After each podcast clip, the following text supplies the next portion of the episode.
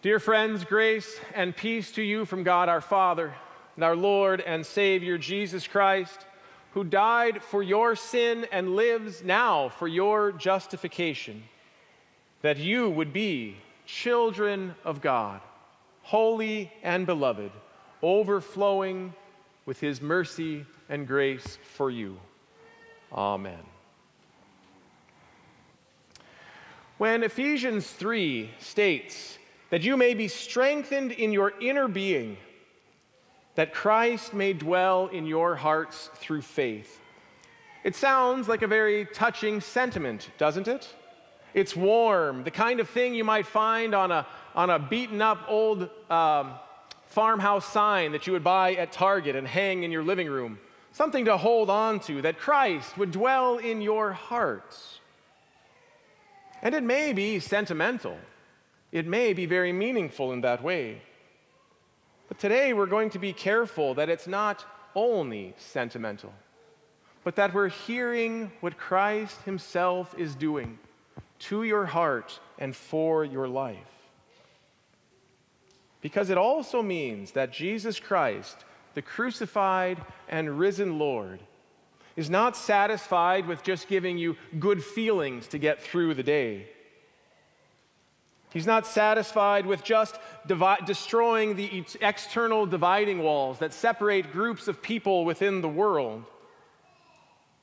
But he's intent on dwelling with you, that you would never be alone, that you would never be without him, dwelling in you, in your heart, making your heart his domain, the place where he lives and cannot be taken.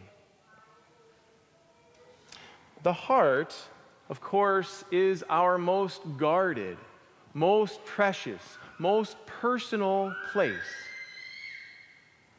It's where we are the most closed off, the most vulnerable, the place where we think we choose who enters so that nobody can hurt us by getting too close. Around the heart, we put all of our safeguards fences, barbed wire, guns, security systems, keys, locks, five inch steel doors, the vault that nobody can get in until they have the right combination. It's the heart where we only let those closest to us get in there knowing that even they might hurt us. But most of the time, we keep everyone else at a distance, even walling off the heart from ourselves at times, not telling the truth about what is there, to keep our treasures locked and hidden where nobody can get to them except us. Getting into the heart is difficult work. It's not like getting into the stomach. When the stomach is empty, anyone can get in there. You just put a little food out on the table and everybody comes running. You find out what somebody likes to eat, you make it, they eat it, and they are appreciative of it. It's what Jesus found there along the Sea of Galilee with the 5,000. They were empty and hungry it didn't really matter what he put out, they were going to eat because they were hungry. They were empty all the way down. They were in need. They didn't really ask for bread or fish, but that's what there was. And it filled their belly so that they started following Jesus around, looking for him to fill them daily, to give them everything that they needed for life. Because when you're hungry, all you can think about is food, your next meal. You can't think about the deeper issues of life. You can't think about does your house need a paint job? You're only really worried about what's before you and your rumbling stomach. It seems that filling the stomach is an easy thing to do. I know we get caught up in this. How did he do it? There were 5,000 people with just a little bit of bread and a little bit of fish, and they all ate their fill. What a miracle! But it seems for Jesus that that was a small thing. The bigger miracle is that he gets beyond the, the belly and into the heart. Well, the crowds were very appreciative that Jesus filled their belly, and they, they wanted to take him and make him their king, that he would provide for them all day, every day. And so he escapes to himself and he finds his disciples out on the sea. And he finds that the disciples weren't empty, they were full. Not full of food, but full of fear and doubt and worry. Where are we going to buy food for these? How can this happen? It's too much for us to take. We are so very filled with things. And if I asked you, what are you filled with this week? I imagine you would have a lot to say. You might be filled with joy. You might have had a good week. You might be filled with confusion, fear, worry, anxiety, doubt, or pride. When we're filled up with these things, they pour out of us. When your pride is all that is on your mind, when it's overflowing, you can't help but just show everybody what you're proud of, right?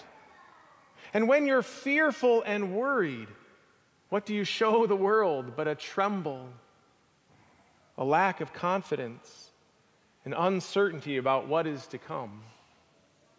When we're full of these things, they also pour out of us. And we can't really think about anything else. And so, are we full of those things? Or when we're full of those things, are they showing us just how empty we really are, how in need? Yes, I know we fill our lives with many things possessions, money, busyness. And the more we are filled with these, the more we find that we are owned and controlled by the things we claim as our own. They consume us, they hold us. We can't actually get rid of them for fear of losing our very lives. In Ephesians, over the last couple of weeks, we've heard that Christ has broken down the dividing wall between two groups, between Jew and Gentile, and he continues to break down walls that divide people into one uh, first class and second class citizens in the, in the kingdom of God. But breaking down the dividing wall between people is not the same as breaking open hearts so that Christ can dwell there. About 20 years ago, they made a movie called Remember the Titans. It's about football on its surface. Underneath that, it's about the desegregation of schools because there was black high school and white high school, and they had to come together to make one football team. The word came down from on high this has to happen. You are going to integrate, you're not going to be segregated. But the word coming down didn't actually make it happen. Yes, they became one team, but it showed all of the fighting within the team. Not just over race, but who's going to be the captain of the team? Who's going to coach the team? Just bringing two groups together doesn't actually make them one. You actually have to break down the barriers and the defenses that surround the heart, to crack open the heart to make one people through all of their struggles, they find that actually coming together as one team actually worked when they had a common enemy and they bonded together. It was a very sentimental movie. It fills you with great feelings. But Jesus, remember, hasn't just come to fill you with sentiment, but to fill your heart with his goodness. And that's why he has come to get through not just giving you good feelings, but breaking open your heart through His Word to give you faith. Most of the time, we're so filled up that we don't even maybe recognize that we're empty at our core without God's grace filling us full. Last week, when I started my car, a light came on on the dashboard. It, it looked like a flat tire with an exclamation mark in it. Perhaps you've seen this.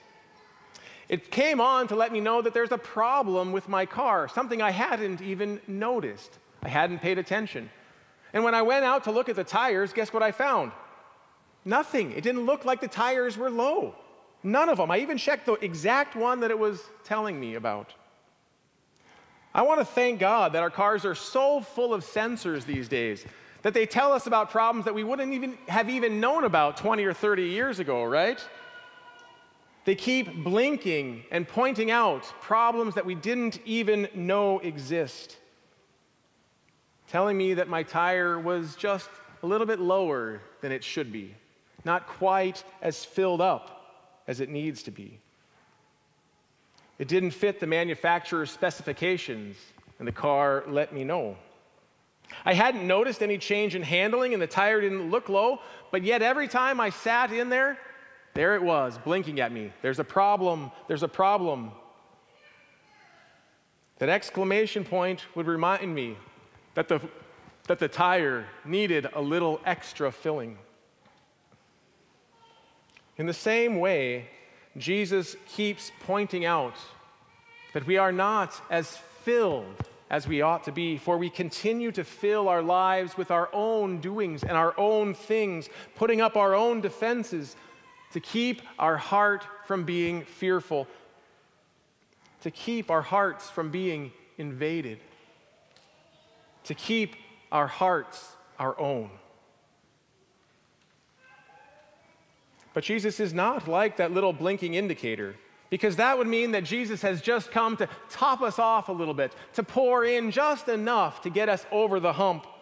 Instead, he has come to spring all the defenses, weave his way through to find us completely empty and defenseless to him.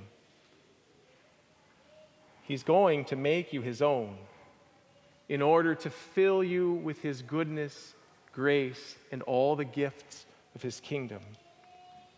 He's come into the world, into our very lives, into our very ears, and down into our heart to steal all the things that you cling to that make you, that make you think your life is worth something without him, to take away all of your best stuff, which we cling to as our sin all of the things we hold most dear and refuse to let go. He's taken unto himself and died to them. All the ways that we would only hold on and say, Stay away, get out. He's taken our beatings and our bruises. He's taken our fists and our pounding. He's taken even our very death to himself in order to replace it, to replace your emptiness with the very whole fullness of God. The fullness of God that never runs out, that is never not enough, and never expires, and can never be taken from you. Jesus Christ, your Savior, has come into your heart to rule there by faith, by giving you this promise your life is in Him. Amen.